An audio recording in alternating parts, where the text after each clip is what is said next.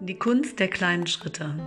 Kennst du das, dass du eigentlich loslegen möchtest, aber dir so viel vorgenommen hast, dass du vor lauter Aufgaben nicht weißt, was du tun sollst? Nimm den nächsten kleineren Schritt und den halbier und dann fang an. Denn es kommt nicht darauf an, große Schritte zu machen, sondern kleine und dafür viele. Und ich glaube, das ist das, was es so kraftvoll macht. Auf die Plätze. Los geht's.